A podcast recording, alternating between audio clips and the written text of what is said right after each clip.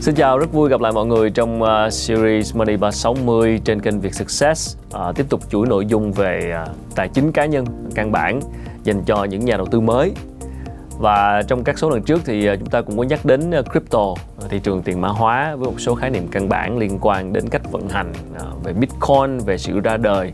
Thì hôm nay uh, để dành cho những bạn uh, bắt đầu uh, quyết định chúng ta sẽ tham gia vào thị trường này thì chúng ta sẽ cần phải lưu ý những gì thì chúng tôi xin được phép đi sâu hơn một chút để chúng ta tìm hiểu. Nhắc đến tiền mã hóa nhắc đến crypto thì chúng ta thường nghĩ ngay đến những cái đồng tiền rất phổ biến như là bitcoin hay là ethereum uh, binance coin hay là litecoin vân vân. Và đây cũng chính là các sản phẩm tiền số mà nhà đầu tư mới có thể tham khảo để mà chúng ta đầu tư sinh lợi. Và để thành công trên thị trường tiền số thì ngoài việc tìm hiểu và rót tiền vào một số đồng tiền tiêu biểu thì nhà đầu tư cần phải lưu ý bốn điều sau đây. Bởi vì chúng ta có rất nhiều các coin nhiều các các loại tiền mã hóa ngoài kia để chúng ta lựa chọn. Vậy thì chúng ta sẽ phải lưu ý bốn điều gì? Đầu tiên, đó là đề cao sự bảo mật. Tính bảo mật là vấn đề cần được ưu tiên hàng đầu khi đầu tư tiền số, tiền mã hóa, đầu tư crypto. Một lời khuyên cho các nhà đầu tư mới là chúng ta thực hiện giao dịch tại nhà luôn an toàn hơn thực hiện giao dịch ở những nơi công cộng. À với sự phát triển của công nghệ thì nhiều khi chỉ cần một chiếc điện thoại thông minh mọi người ngồi ở bất kỳ đâu để chúng ta thực hiện giao dịch, đúng không ạ? Vậy thì hãy lưu ý về cái tính bảo mật. Đồng thời, nhà đầu tư cần thiết lập cái OTP qua điện thoại hoặc là email đầy đủ và đổi mật khẩu định kỳ để chúng ta phòng tránh rủi ro mất tài khoản. Tất cả đều diễn ra trên môi trường số hết. Nếu bạn chẳng may bạn mất tài khoản, mất password này kia, bạn không truy cập vào được thì tất nhiên bạn sẽ mất hết tiền khi giao dịch thì tốt nhất các nhà đầu tư mới nên chọn giao dịch qua các kênh ờ, VPN được mã hóa. Điều này sẽ tạo thêm cho giao dịch một cái lớp bảo mật, tức là chúng ta truy cập vào internet sử dụng qua một cái cổng VPN. Cái điều thứ hai cần lưu ý là gì? Đó là các bạn phải thường xuyên theo dõi lịch sử giá cả biến động. Đặc điểm của crypto là rất dễ biến động và chịu nhiều ảnh hưởng từ từ cái thông tin thị trường. Lý do nằm ở nhiều nhà đầu cơ cường điệu giá hoặc là bán phá giá mà không có sự quy định hay là giám sát chặt chẽ. Giá của một đồng coin có thể tương quan với giá một đồng coin khác so với biến động thị trường tiền mã hóa hoặc là ảnh hưởng của các sự kiện kinh tế thế giới. Cụ thể, nếu giá Bitcoin tăng nhanh thì đa số các altcoin, những cái đồng tiền điện tử thay thế Bitcoin đều giảm giá. Và nếu nhu cầu mua Bitcoin tăng cao thì lượng bán ra của các altcoin cũng sẽ tăng. Điều này có nghĩa là tăng giá Bitcoin và giảm giá altcoin. Có thể thấy tiền điện tử cũng giống như chứng khoán.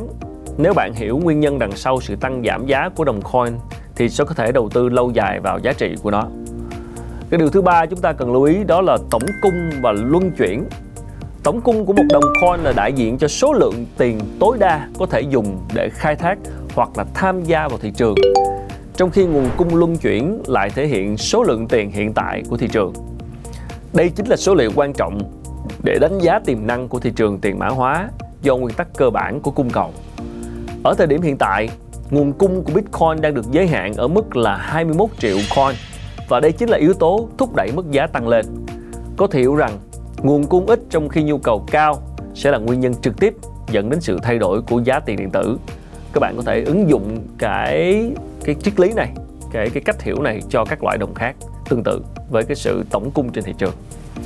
Và cái điều thứ tư chúng ta cần phải lưu ý là gì? Đó là cái phương án kinh doanh. Thực chất thì dự án tiền điện tử, những dự án blockchain có ứng dụng blockchain uh, liên quan tới cái đồng token, cái đồng coin có rất nhiều điểm tương đồng với các doanh nghiệp khác. Các doanh nghiệp truyền thống á, và mục đích chung của các dự án này là giải quyết các vấn đề tồn động cũng như là mở ra hướng phát triển mới. Đặc biệt, tiền điện tử cũng là một giải pháp giúp các công ty khởi nghiệp giải quyết một số vấn đề hiện có về tài chính hoặc là sản phẩm dịch vụ.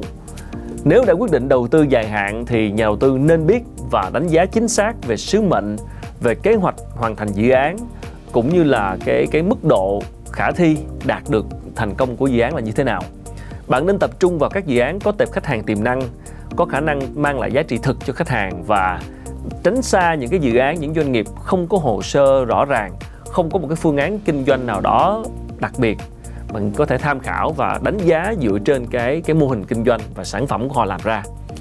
Cũng như cổ phiếu thì một khi sở hữu coin bạn đã sở hữu một phần của công ty. Do đó các bạn hãy xem xét thật kỹ các chức năng của tiền điện tử được phát hành cũng như là đề xuất kinh doanh của các dự án. Để tránh việc là bạn sẽ bị lung lay trước những cái lời mời gọi được thổi phồng từ những cái dự án, những cái lời mời gọi marketing, những cái cách quảng bá dự án được thổi phồng lên khiến chúng ta đôi khi à, bị rối thông tin và chúng ta dễ bị hấp dẫn trước những cái thông tin chưa được chính xác. Trên đây là các lưu ý căn bản mà nhà đầu tư mới cần phải ghi nhớ trước khi mà chúng ta bước chân vào thị trường crypto à, tiền số hay gọi là tiền mã hóa. Các bạn nên nhớ rằng dù là đầu tư vào đâu nhà đầu tư phải luôn trang bị cho mình một nền tảng kiến thức vững chắc thì mới có thể thành công sẽ không có chuyện mà dễ dàng để đầu tư và sinh lợi sẽ không có một đường tắt nào cả. Các bạn buộc phải học rất nhiều. À, xin chào và xin à, hẹn gặp lại các bạn ở những tập tiếp theo để chúng ta tiếp tục cập nhật các kiến thức về tài chính cá nhân căn bản